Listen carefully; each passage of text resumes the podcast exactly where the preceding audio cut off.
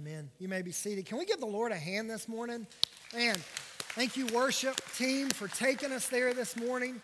You know, I love that last song that we sang. We're in the middle of a series about being generous.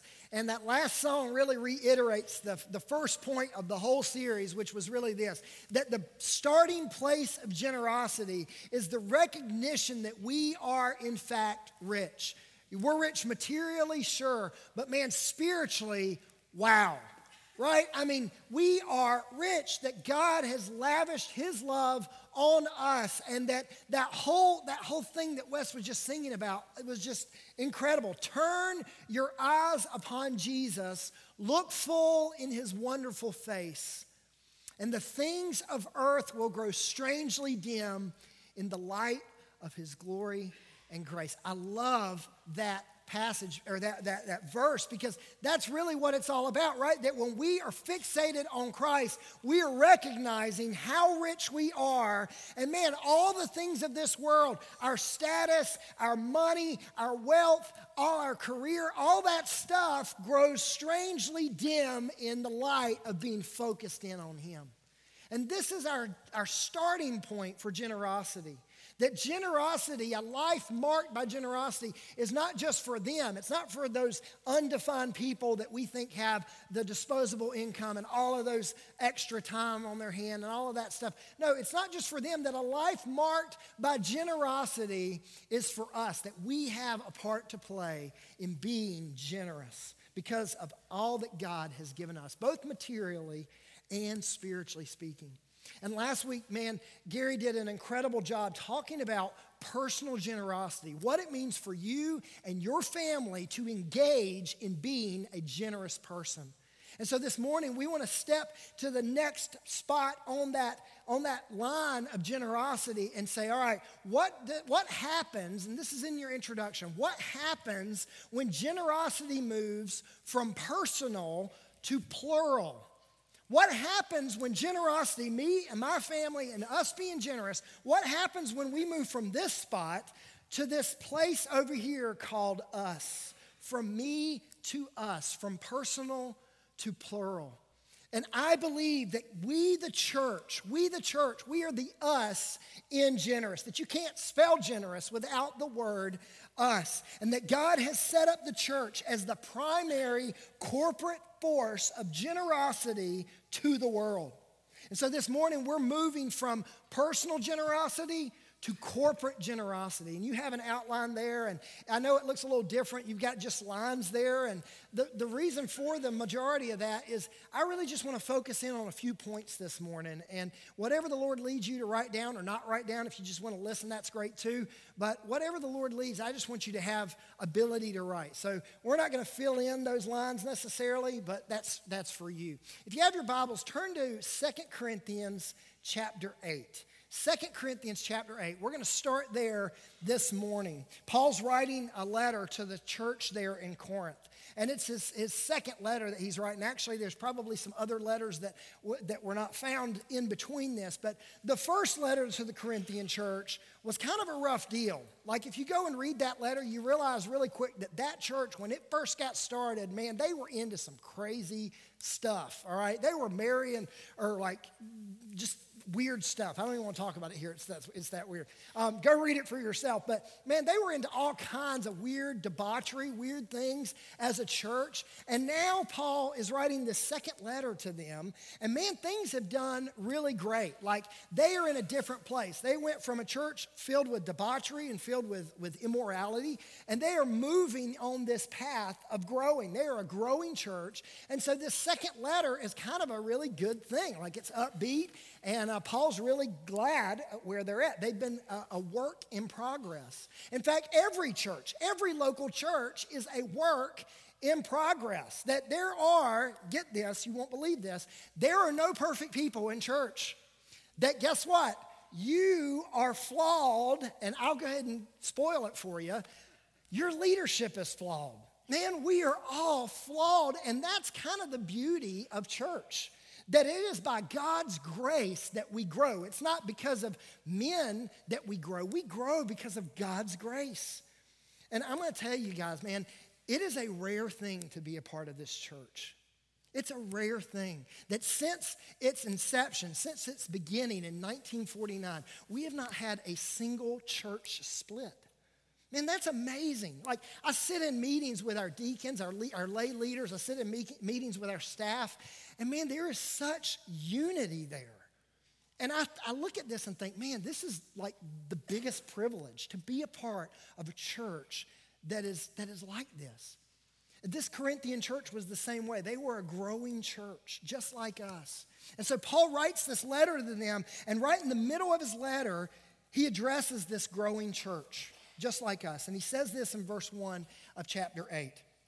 And now, brothers and sisters, we want you to know about the grace that God has given the Macedonian churches. But basically, Paul's saying, hey, I, I want to tell you about something that God is doing in these churches over here in Macedonia. And then he tells us what it is in verse 2. He says, In the midst of a very severe trial, their overflowing joy and their extreme poverty, out of all these things, these things going on in their life, severe trials, overwhelming joy, and extreme poverty. Out of this wells up rich generosity.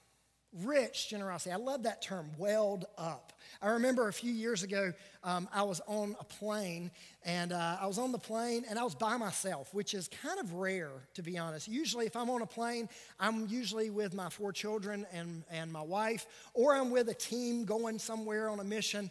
And usually, I'll just tell you, we're not very uh, inconspicuous, to say the least. Like we're always, we're the loudest people, whether I'm with a team or whether I'm with my family. We're usually the loudest people on the airplane. Um, we're those people that clap as the plane lands, you know, and everybody rolls their eyes. Um, so, but here's the deal. I'm on the plane by myself, so I'm thinking, this is gonna be great. No one's really gonna pay attention to me. It's awesome, okay? So I have this little hydro flask. You might know what a hydro flask is. It's like a metal uh, Nalgene bottle or a metal bottle, and it has that little straw thing on it, you know? So it's bent down, and, and it's sitting on underneath my seat, and we're up in the air, and I'd filled it up there at the airport before we took off, and and, uh, and this has happened to a few people since then. But uh, I'm sitting on the plane being real inconspicuous, and we're up at you know, 30,000 feet. And so I decided to open this thing up, right? So I, I pull that straw open, and literally, I'm not drinking water, I'm drinking tea, because who drinks water? But literally, tea just spews out of this thing like a geyser, all right? And it's like, it's, it's, it went up about as tall as me. Like, don't ever do this on a plane. And literally, it comes down right in my lap and it splatters the guy beside me. And, and I'm just mortified, you know, that I'm wet, but I'm also splattering other people with my, my tea and my hydro flask. But it's kind of a weird thing, right? What happened there is something pressurized in that container, something pressurized, and welled up tea, all right? This is the kind of thing that you have here in this passage, and I love this. This, this idea. Look at this crazy formula for generosity. It's right here. Get this serious trials, severe trials. What's the trials that the Macedonian churches are facing? They're facing severe persecution. Like, we're not talking like getting picked on at school or losing out on jobs. We're talking about men, women, and children dying every day because of what they believe. This would be equivalent to like Germany in the 1940s if you were a Jew. All right? That's what they're dealing with. They're dealing with severe persecution. They're dealing with extreme poverty that during this time in, in all of the area, but in Macedonia especially, the Roman occupation was going on. The Romans were in charge, and they had set up tax collectors there in the first century. In fact, if you go and you look at the Bible, they talk a lot about tax collectors. The reason they're hated so bad is not because they're taking honest wages, it's because they set up with these tax collectors to take whatever they wanted. And they could just rob people of all their material, all their materials, all their resources, and these people are left with nothing. And Macedonia was one of the worst places that this was happening. All right, so you have extreme poverty and severe persecution. All right? And right here in the middle, in fact, this is so weird. I didn't even see this till last night when I was reading over this verse. But listen how he lists these things. He says, in the midst of severe persecution, severe trial, their overflowing joy in the middle, and their extreme poverty over here. Why is it that Paul lists overflowing joy right in the middle? It seems better that that would come at the end. I don't know if this is true or not, but I believe the reason he puts it there is it's the perfect spot. That they are literally surrounded with all of these circumstances around them that are terrible.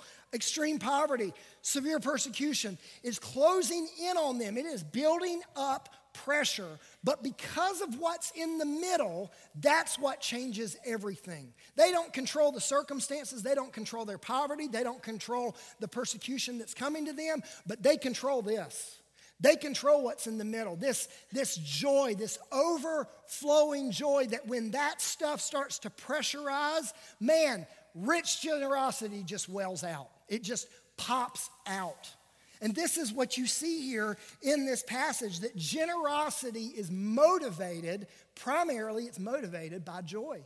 That's what you see in this passage. Generosity is motivated by joy. This isn't happiness. Happiness is temporary. Happiness is based on happenings, right? They're based on circumstances. It's not happiness. I mean, look at their look at their circumstances. It's joy. It's lasting joy in the God of their salvation. Matthew 10, verse 7 through 8, Jesus kind of reiterates this point. He's sending out the disciples, and he says here, it's on the screen, Matthew 10. He's sending out the disciples, and he says, As you go, proclaim the message the kingdom of heaven has come near heal the sick, raise the dead, cleanse those who have leprosy, drive out demons. And then he says the phrase that you've probably heard growing up at some point. Whether you're in church or out of church, you've probably heard this. This is where it comes from. Freely you have received, now freely give. What Jesus is saying here is hey, I have given you all kinds of things. I have given you me. I've given you a relationship with me. I've given you kingdom authority to do things that would change the world, that would build the kingdom. I've given you these things now because you have them. Now you freely give them. That the blessings of God do not terminate on us, but we receive that and then we freely give those things. Joy in what Christ has done for us drives that same generosity to others. I remember being in Nepal several years ago, and we've been to different places in Nepal. And one of the places we've been is West Nepal, and it's right on the India border. And it's a very remote place. It took, it took a plane ride, an extra plane ride once we got to the capital to get there. It took several hours in this Land Cruiser. And then we get to this little village that we're going to. And before we get there, we have to get on a boat and ride the boat over to this little island. And then once we get on the island, we have to take a tractor and motorbikes. We didn't drive them, thank the Lord, but we got on the back of these motorbikes and drove to this village. And that was another 45 minutes. So we're doing all of this, and we finally arrive in this absolute remote village where there are there, there's complete poverty, there's severe persecution there. It's illegal to convert to Christianity now. It's officially illegal in, in Nepal. And we're going into this village where literally it's called a fisherman village, and they're they're they're literally fishing for little little minnows in the canals that are there. And so we're going into this village to to, to, to talk to these people, to give them something, right? Give them the word of God, you know? And man, we walk into this village, and I've never experienced anything like this. You can see a picture of it here. We walk into this village, and hundreds upon hundreds of people women, children, men all these people are there to hear the word of God. And not only are they there to hear the word of God, man, as we walked, they had lined, they had lined the, the streets of the village. And as we're walking into this village, off of the motorbike, walking into this village, they are putting all these things around our necks, like these flowers around our necks. They're giving us bouquets and, and things to carry. And I thought about that. I thought, if the president of Nepal had come to their village that day, they would have done just as much for him. They did so much for us. I've never been so honored in my entire life. They're, they're in severe persecution, they're in severe, extreme poverty, and they are just welling out this rich generosity that's motivated by joy. And I think about that. I think, man, we went into that village to tell them something that day, but man, they said something to us that was far greater than I think anything we could have said to them. And it's this that generosity is not motivated by wealth, it's not motivated by status or circumstances, it's motivated by joy in Christ. And I want us to think about that here in this context. We're not in West Nepal, we're not under severe persecution, and we're not in extreme poverty. But man, this is the place where we gather every Sunday morning. This should be one of the most exciting times of our week. A time where we get to come together and sing, Worthy is the name of Jesus. We were just singing that. We get a time to come together and hear the message, not really a messenger, but the message of God. We get to hear it. We get to hear it out of a book that people have sacrificed their lives to give us this, and we get to apply that. And then, somewhere in our gathering, we have this amazing moment where this goes out. This plate comes out, and we have the opportunity to do something here, something that's motivated by joy. You know, for some of you in this moment, the minute I picked this up, you felt a little twinge. Like, oof. Guys, this is not a threat. This is the means by which God wants to do great things. Generosity is motivated by joy. And that, that moment where we have an opportunity to put resources into a plate or online giving, that moment should be a joyous occasion a moment of generosity. So, generosity first, it's motivated by joy. Next, generosity is measured in the above and the beyond. Look at verse 3 For I testify, I, Paul, testified that they, the people in these Macedonian churches, they gave as much as they were able, and even beyond their ability. This is the thing about giving and generosity, it never makes sense to the world. Because everything in the world tells us that we need to hold on to what, what we have. We need to create security. We need to create all this. Generosity is not really something that our world is really about. Maybe token generosity, but nothing outrageous, right? But giving, generosity, is an act of faith. Giving to the local church is an act of faith. It's not naive. It's not to say, hey, I'm just going to give my money and there's no accountability. No, there's value in account- accountability. That's one thing I love about our church that, man, there are so many people that are looking through our budget. Each month, we have meetings about this, and our staff meet about this, and our lay leaders, our deacons meet about this to make sure that there's accountability in the way we spend the money that God has given us for His kingdom and His purposes. But it's more than just trusting leadership. It's more than just having faith in that. It's also this faith that we exhibit when money leaves our own personal finances. When we are saying to God, Lord, I'm going to give this and I'm praying you will provide. I heard a, a, story this week. We're right in the middle of this series. So someone called me this week, and uh, they go to our 9:30 gathering usually. And she's a lady that's been in our church for a long time, and and uh, she told me a story about 35 years ago. She was a single mom here in our church. And she was over in the other building that used to be the worship center there. And our pastor at the time, Pastor Larry, uh, 35 years ago, so this would be like 1984, um, had basically charged their church and said, Hey, I want to give, put something before you. They were running out of seats to seat people in. And, and we're kind of getting into that same boat now.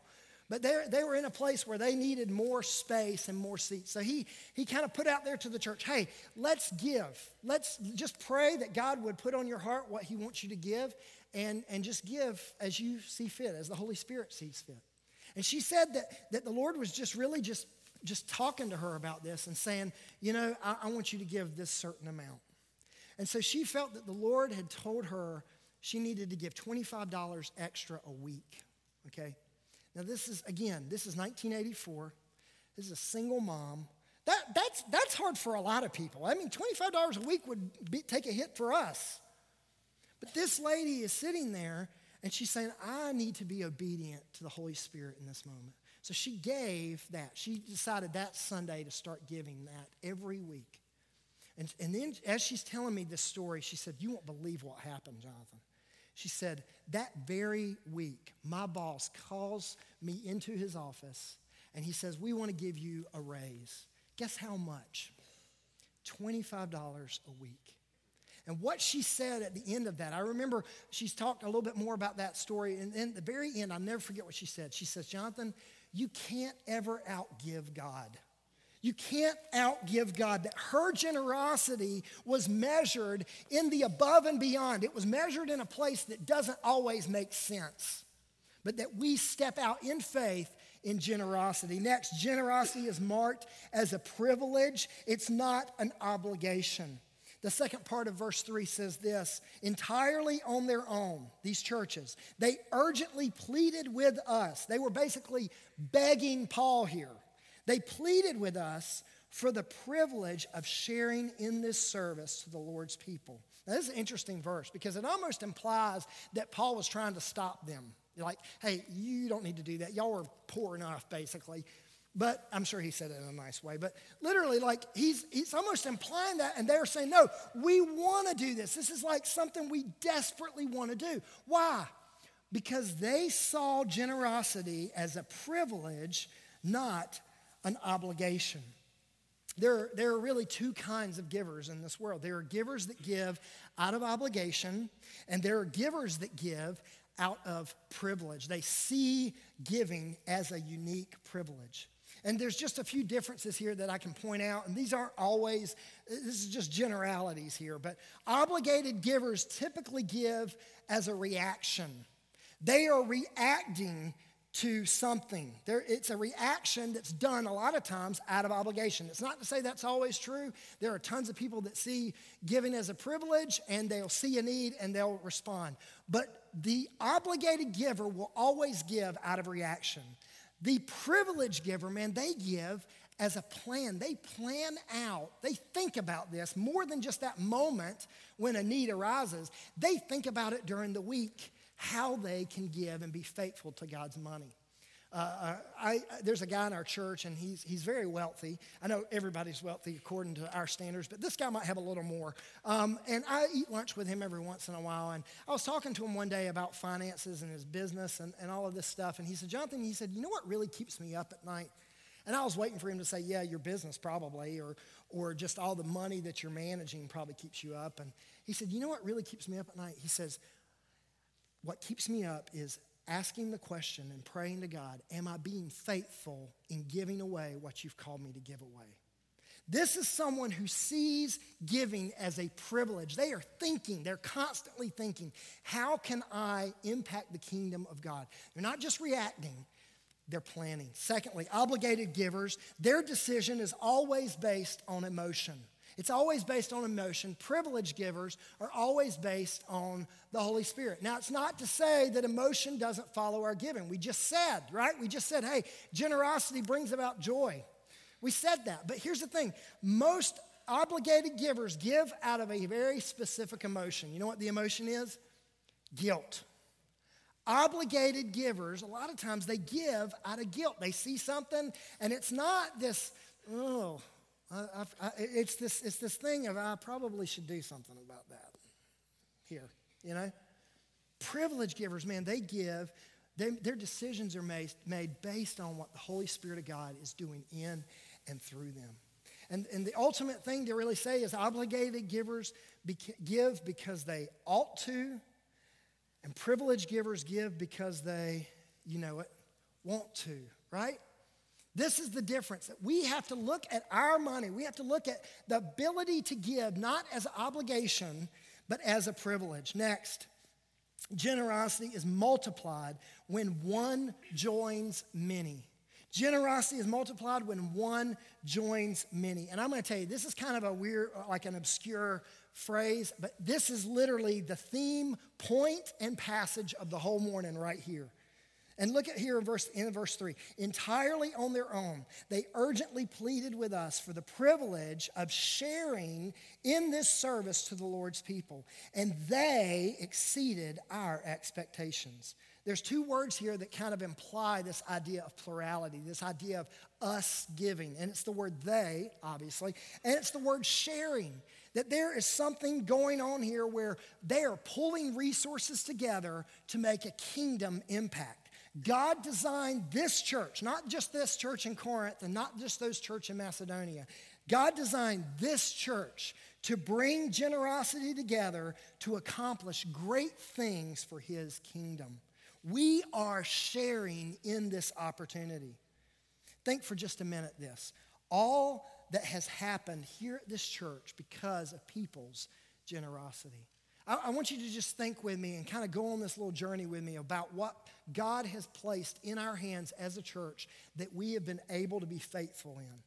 That right now, currently, every Sunday morning, we have two gatherings every Sunday morning that reach about 500 people every Sunday morning right here in this room. And that in the midst of that, we have 44 that are on our worship leadership team. They don't just get on this stage, they're back there right now.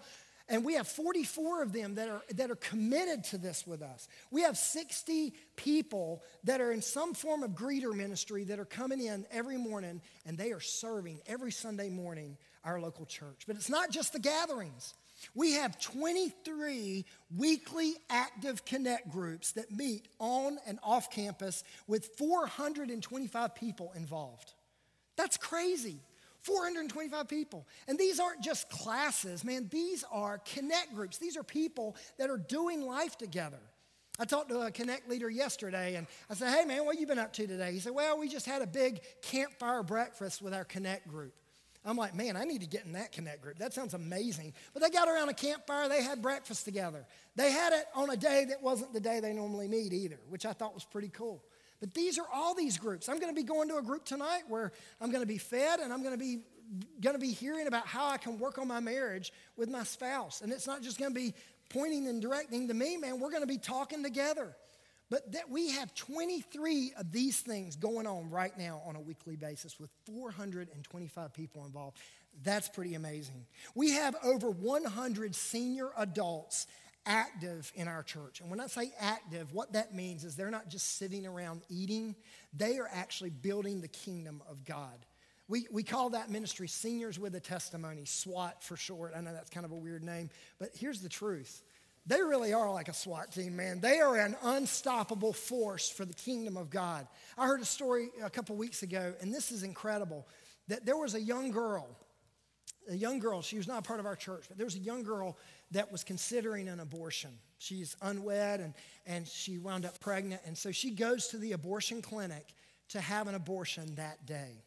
And she gets there, and the doctor that was going to perform that was not there. So she decided she was going to come back another day. Well, somewhere in the midst of that, she shows up at the Pregnancy Resource Center here in town, a ministry that talks and proponent of pro life. And she gets in there and she gets to hear the baby's heartbeat, her and her mom. Not only that day does she decide to keep the child, they both get saved that day. The Lord works in their lives, they come to Christ and get saved that day. Is that not awesome? I mean, I want to say, we got to clap about that because that's amazing. Two days later, they bring the dad to come hear the heartbeat. He gets on the same page, he gets saved. Incredible, man. God is doing these things. So then SWAT finds out about this. They decide to have this massive, outrageous baby shower for this young mother. And they do it right here. And those two, that, that family, they wound up coming in two different cars. Those cars were packed to the gills of stuff that they can help this young family, this young mother and her mom and dad to raise this child. And that's what SWAT's about. That's our senior adult ministry. Our student ministry, man, we have 75 average over here on Sunday mornings during Connect time. During our Connect groups, 75. On Wednesday nights, me and Christian have been trying to figure out this number all week. Based on last Wednesday night, it's a lot higher than this number I'm about to give. But we have like 85 people, 85 students on a Wednesday night, attending Wednesday night for one of the largest midweek worship gatherings for middle and high school students in the county. That's pretty cool. We have 111 active students in that ministry right now with 43 leaders serving. 43 adult leaders. Children's ministry. Clubhouse averages 125 kids a Sunday morning. Right now, over there, 125. That's kind of scary to think about. 45 on Wednesday night with 58 leaders involved. Mother's Morning Out. We've got Mother's Morning Out here Monday through Thursday. There's 90 kids involved with that with 20 teachers. My kids have either went through it or are still in it, all four of them. And man, they're not just babysitting those kids over there. Man, they are hearing the Word of God. They are learning the Word of God at a young age. There is a mission behind that. There's outreach events. There's VBS coming out. We have 164 people was the last I checked two days ago. 164 people already signed up for VBS, and we're not even close to being done with that registration. We've got student camp coming this year, Beach House. We've been doing that camp for 16 years, and every year we have seen that number grow. This is our biggest year yet, and we're trying, Christian's trying to figure out where we're going to put all these people. Man, that's a great problem to have. Man, we, are, we, we have outreach events into the community. We're about to be a part of the June Bug Jam as a church. Our, our, a lot of our people are going to come out, they're going to serve that community. Seventh inning stretch, we're going to have a presence there this year. Man, God uses a lot of these ministries to do great things for His kingdom. 12.5% of our budget 12.5% of everything we take in goes to missions. We have local mission like Child Evangelism Fellowship that has a backyard Bible club kind of thing on school property every Wednesday night. That's pretty cool. Pregnancy Resource Center, we just talked about what, what they do. That's pretty awesome. Gideons International, people that are passionate about the Word of God being in all places. One Love Skate Ministry, a skate ministry that, that really reaches out to an uh, often neglected group of people and, and, this ministry is international. They've had people in North Korea ministering there through that ministry. Rescue Mission, Christine's home, Sandra's home. These are all incredible local missions that we have had the privilege as a church to get behind. These are things we are currently doing, but it's not just local mission, it's global mission as well. Well, this morning, Pleasant City Church is in the village of Pueblo Modelo. And uh, this village is an amazing place. This is the second day of the mission team that has been in Guatemala. And uh, we have just seen God do great things in this place. And that's what I love about our church. And something that we a lot of times forget is that when we send teams, the money to make that happen, a lot of times, much of that money comes from not just people giving to the team members, uh, our project money comes through our tithes and offerings. It comes through the budget. The opportunity that every church member has that when they give money to Pleasant City Church, they're able to impact the kingdom in a great way. And you see this. You see this right now through what we're showing you um, in this video. You see how God is using these team members, these students, and these adults. And this is every mission trip we go on. You see how God is using these people to impact the kingdom of God, using people from Pleasant City Church. And not just that, we have partners right here. Callie and Estuardo Lopez. If you go to Nepal, it's, it's Abraham and Kamala. If it's, uh, if it's in the community, it's the Pregnancy Resource Center. That all of these funds that we, that we as a church bring together, the storehouse tithe, that we have an opportunity through that to distribute that out into all these various ministries. And then God uses that. That every time we bring a team into Guatemala or into Nepal or into Jamaica coming up this summer, that God uses that. And He doesn't just change the people in the villages that we go to, it changes us, it changes our team. That, that, that we actually have team members that now have chosen their career path because of a week in Guatemala or a week in Africa or a week in Nepal we see God doing great things through that. And, and this is something we want to talk about when we're talking about generosity. That generosity, uh, it's, it's more than just personal generosity, that God has given us the local church to be a sending agent, a sending agent of generosity, generosity to the lost, generosity to the found, to those that are believers, to encourage them and disciple them. And we have the opportunity to do that every Sunday morning that that plate passes, or every week we have the opportunity to go online and give to our church as a whole and watch them as their budget sends people out for the glory of God. Opportunity to do that right here in this place. We have two missionaries right here from our church. Both of these young ladies have been a part of our church for a few years now, or several years, you since you were born, and you for several years now. And uh, we have the opportunity to send them out, commission them out this morning. This is Annie Luckadoo and this is uh, Tessa Walsh. And both of them are going two different directions for the glory of God. Annie Luckadoo is going to be spending her summer working with International Mission Board, Samaritan's Purse. She's going to be in Colombia, not South Carolina, but Colombia, South America, and she's going to be right there on the Venezuelan border. Most of you probably know the situation going on in Venezuela is very bad, very, very bad. There have been 3 million people that have left their country, their home country, to find food, shelter, water, just a place of support for their families. And, and, and Annie is going to be stationed right on the highway to meet these people, not to just meet their physical needs, but to meet the ultimate spiritual need that they have to present the gospel of Jesus Christ to these refugees exiting Venezuela.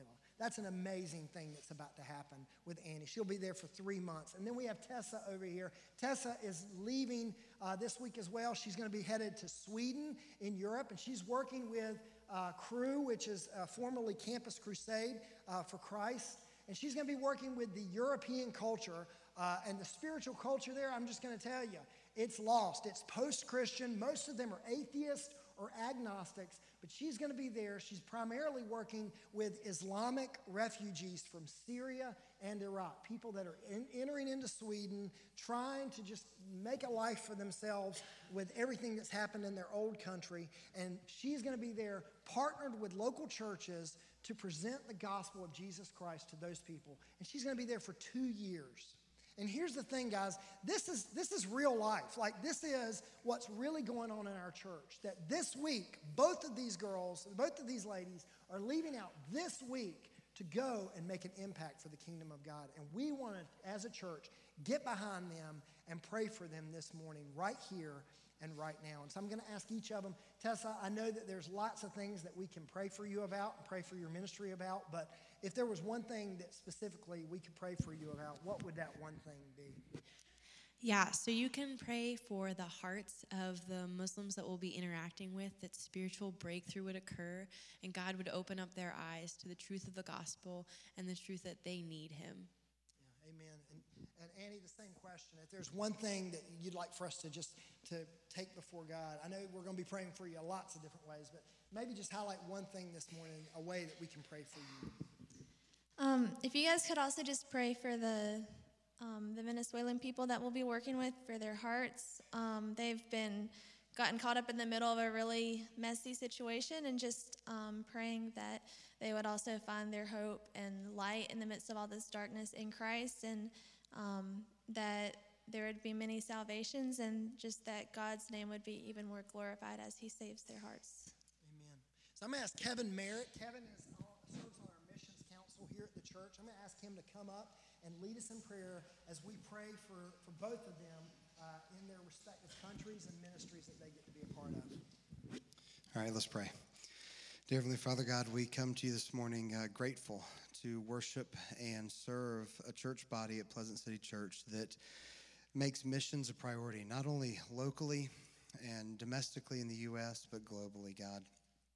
Lord, I pray that you will place it on our hearts to remember Tessa and Annie as they go and serve for these extended periods of time. Two very different situations, but very dire ones as well. In Sweden, the culture just falling apart for your name, Lord. That uh, you're just you're you're going away, and I pray that you will just give her the ability to bring your name back to people's minds and just provide basic needs and love and support for them. And the thing that's happening in Venezuela, God, I pray that Annie will just have safety and security, and the people that she's going to come in contact with are broken and they're desperate. And I pray that they will just be desperate for you, not just desperate for money and food and shelter, God. I pray that you will keep Tessa and Annie on our hearts and minds as they are gone for a little bit, that we will remember them every day and we can pray for them and support them financially and support them through prayer. And uh, God, just we thank you. We thank you for this opportunity to, to praise your name this morning, to worship you, God, and hear your word. In Jesus' name we pray. Amen. Amen. Can we give the Lord a hand for what he's about to do? Thank you, ladies. Appreciate it. guys, the reason we did this right in the middle of the message is man, this is a perfect illustration example of what our church is about for the kingdom of God. That we get the opportunity to partner with people, to send them out, to help them financially, send them out for the glory of God. And we've been able to do this all over the world. That over the last 13 years, overseas, over in the last 13 years, overseas, we've seen 14 churches get planted because of the opportunities we've had as a church overseas. We've seen over the last 13 years, we've seen two churches right here that left us and are right here in the local communities and surrounding communities of Cleveland County. And those churches have even multiplied. That's amazing. We've seen uh, in missions, we've been able uh, in the last 13 years to give $3.1 million to missions as a church in the last 13 years. And we have seen, this is a very conservative estimate. We think the number is actually a lot higher, but the best estimate that's conservative that we can give is that in the last 13 years, we have seen over 275 baptisms, representation of people putting their faith in Christ right here at our church. Is that not awesome? Man, that's incredible. And that's that's not even counting the baptisms and the salva- people that have been saved overseas through the different ministries we've been a part of. This is our church. This is what we have had the privilege to be a part of. This is God's plan. That the privilege of sharing in this service to the Lord's people, all the while exceeding expectations. That's right there in verse 4. Next, generosity is married to worship. Verse 5 says, And they exceeded our expectations. They, these churches, they gave themselves first of all to the Lord, and then by the will of God also to us.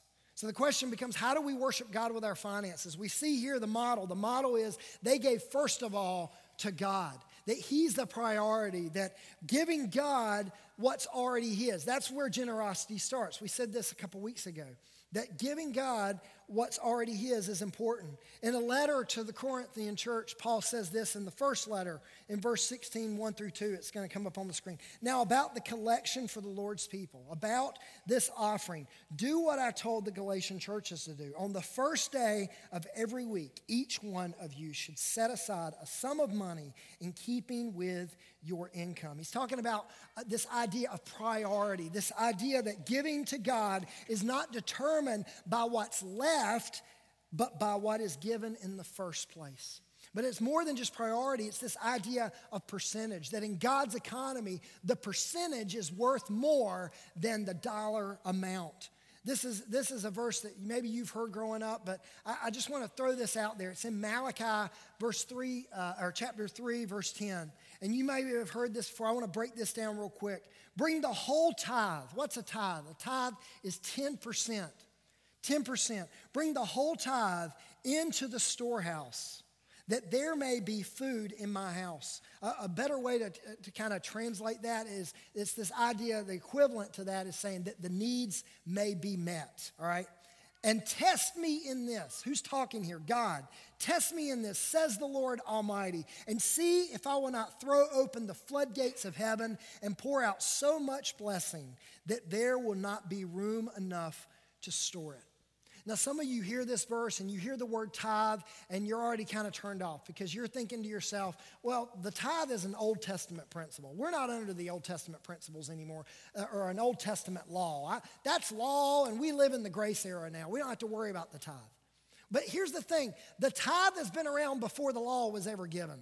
Like if you go back into Genesis and you look at Abraham, Abraham gave a tithe. All right, this is something that's before the law, and then God reaffirms it in the law. But then Jesus comes in the scene in the New Testament, the grace era, and he affirms the same thing. He talks about the tithe. In fact, he actually tells the religious leaders, This is one thing you got right. He tells them that in Matthew 23. He doesn't tell them they got many things right, that they got right. When Jesus taught on tithing, he always challenged people to take their obedience one step further and consider whether they were doing the right thing with the right heart. You see, when we tithe, we demonstrate obedience, and God always blesses obedience. You see, we tend to focus on the first part of that passage in Malachi. We focus on the tithe part, the 10% part. That's the, the place a lot of us camp out. But do we ever read the rest of that verse? That God says, try me, just test me in this and see what happens. That He's to open up blessing to us. And this isn't prosperity gospel, it's not dollar for dollar amount, it's actually a lot better than that. It's eternal. It's this idea that we have a privilege to put away an eternal investment because of our generosity. And the more God gives us, the more He expects. So the question is what is the expectation of God when it comes to generosity? I saw this statistic and it kind of blew me away. Did you know that if every person, every Christian in the world would tithe, every person that calls himself a believer in Christ, if every person would tithe, we would have $85 billion worldwide. Now, I know that number is kind of arbitrary, so I'll kind of put it in, in, in a term you can maybe get. They say that world hunger, which is a huge problem, would cost 30 billion a year to fix. So if the church would just be obedient, that's one problem we could handle right there with 50 billion to spare.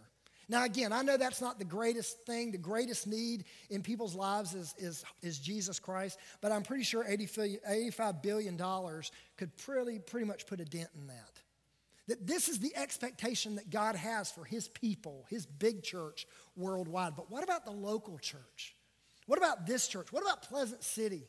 What could God do if we would just be obedient in our tithe and in our offerings? The reality is, and, and I'm going to tell you, this is, this is one of those things I don't, I'm very uncomfortable right now. So if you're uncomfortable, guess what? We're joining the, the uncomfortable feeling together. This is the reality of our church. We have 1,278 active adults in our church right now. That's 18 and up. 1,278.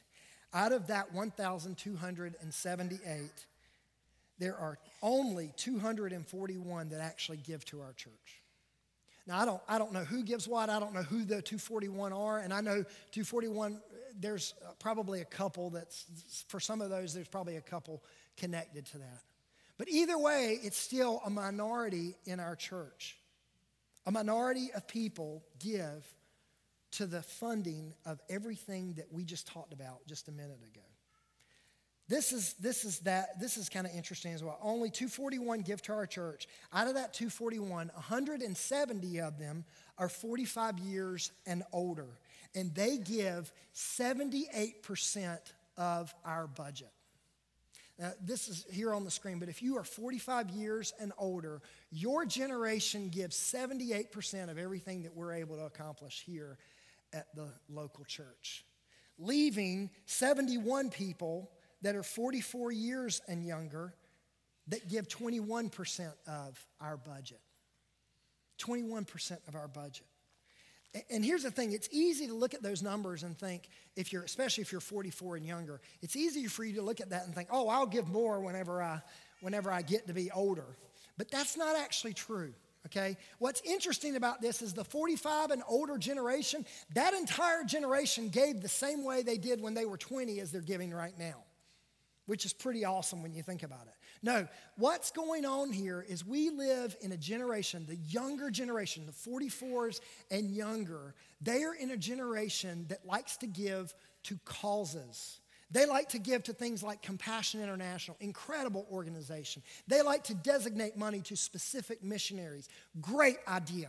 In fact, I do both of those, okay? But here's the thing what does that mean for the local church? If all we ever give to the church is designations to this missionary or Compassion International, if that's all we're doing, where does that leave the church 20 years from now? Where does that leave us? We cannot neglect, we can't afford to neglect the local church. That because of a base, a strong base that we have been able to do, that we've been able to have, we've been able to send missionaries out. We've been able to do this and do that and bring compassion in for a weekend. We're able to do that because people have been faithful to give to the local church. And man, I just want to challenge you guys, 44 and younger. Maybe you're given, and that's awesome. But if you're younger than 45, I want to challenge you. I'm in this generation with you. Man, what are we going to do 20 years from now? What's this church going to look like 20 years from now? We might have the right vision, we might even have the manpower. But man, God has given us the opportunity to give and to give generously to this church and to do something through that. Lastly, generosity is modeled through love, not a command. Verse 7, I'm going to pick up verse 7. But since you excel in everything, Paul is talking to this church, and he's saying, Since you excel in everything, in faith, in speech, in knowledge, in complete earnestness, and in the love we have kindled in you, see that you also excel in this grace of giving. Basically, what he's saying is, Hey, you guys are doing great. Y'all got all kinds of things that you're doing right, but this thing I just mentioned, this thing that the Macedonian church is doing, this idea of giving, I want you to excel at that as well. And then in verse 8, he says, I am not commanding you, but I want to test the sincerity of your love. I love this verse because what he's saying is that generosity is not modeled in a command. It's not modeled in, all right, let me calculate the minimum amount I can give so I'm not sinning. That it's not calculated that way. Generosity is modeled in love. I, I know we're running uh, out of time here, but I just want to share this little story. I remember when I was ready to ask Crystal to marry me, my wife Crystal. And I remember the, the months leading up to that. As a young man, um, I, I had a job and I was working hard. But as a young man, I was trying to come up with the money for the engagement ring. And you men know what I'm talking about. And, um, and it wasn't like it was going to be like some extravagant thing, but I was trying to come up with that money. And I had saved up enough money. I'd worked really hard to save up enough money to buy her an engagement ring. I'd been looking at them and everything. And I remember, man, the rug just getting pulled out from under me. I remember my car broke down, and the cost to fix it was pretty much everything I'd saved up. And I remember that, that week, I remember that day when I finally paid off to get the car fixed. My wife knew none of this. None of this was going on at the time. She wasn't my wife. But I remember going to my parents' house, and honestly, I mean, I was just distraught about this. And I remember that huge setback and then having to go and say, all right, I'm going to I'm going to get back in the saddle and do this again. So I remember saving up and saving up and saving up. And then the day came when I was going to ask her to marry me. And I remember it happened literally right here. It was right here. I remember what she was wearing. I remember everything about that night. It was at a Christmas party we did here at the church. It was right there. And I remember coming up here and opening that box and presenting this ring to her. That ring was this token of love for her. It, it, was, it was just a ring, right? It's just money and it's just a, just a thing. But that ring meant just as much to her as it did to me because I had really, I had put away so much because I wanted to give her this act of generosity. Not because, not because that's just what you're supposed to do. No, I wanted to do it because I loved her. She's the most beautiful person on planet Earth. And I wanted her to know that and I wanted to marry her. And every time I look at that ring, I still think about that. I still think about that distraught feeling of not having any money, of, of, of my savings account getting depleted. I still remember all of that. And what I'm saying is, man, we have to treat God the same way. That this idea, it's not a command necessarily. It's not this idea of just trying to calculate the little amount because that's what we're supposed to do. We're obligated to do this. No, it's this love that we have for our Savior. So the question is not really, am I generous? Really, the better question is, do you love God? Do you love others? The application is, is this God uses the us in generous to accomplish great things for his kingdom. Are you one of us? Are you one of us? Are you one of the 241 people that give to this church that make things happen? And if you're not, man, join us. When we hear that stuff, when we hear all that, the most excited people in the room are probably the people that are not just standing by the sidelines and applauding what the church, hey, that's really cool, you guys did that. No, it's, it's God saying, no, join us. Like, let's get in this together. Let's do this together. Imagine what we can accomplish through that. So, right now, we're going to have an invitation, and here's what the invitation is going to be it's not going to be a come to the front moment. The invitation is actually given every week for this message, the invitation is this right here. It's when this plate passes you every week and when you have the opportunity to go online every week, the opportunity that we have to be generous for the kingdom of God. And when we pull that together, man, God does amazing things. So I'm going to ask our ushers to come forward, please. Let's go to the Lord in prayer. Heavenly Father, we thank you, Lord, for the opportunity to give right now. We thank you, Lord, for the opportunity to be generous, Lord. And God, that's not a one time deal, Lord. That's a, that's a life marked by generosity that you are calling us to, Lord. And that, that when we do that, when we pull our resources together as the local church, we are able to accomplish great things. We are able to send missionaries out from among us. We are able to, to get the gospel in hard places. We're able to, to, to, to, to rally around people right here in our community that are lost and hopeless and, and dealing with things like un, uh, un, unplanned pregnancy and things like that. God, there are so many opportunities we have, Father, to impact your kingdom. Lord, help us to be faithful and obedient to do that. God, we love you. In Jesus' name, amen. All right, thanks for that challenge on, on giving.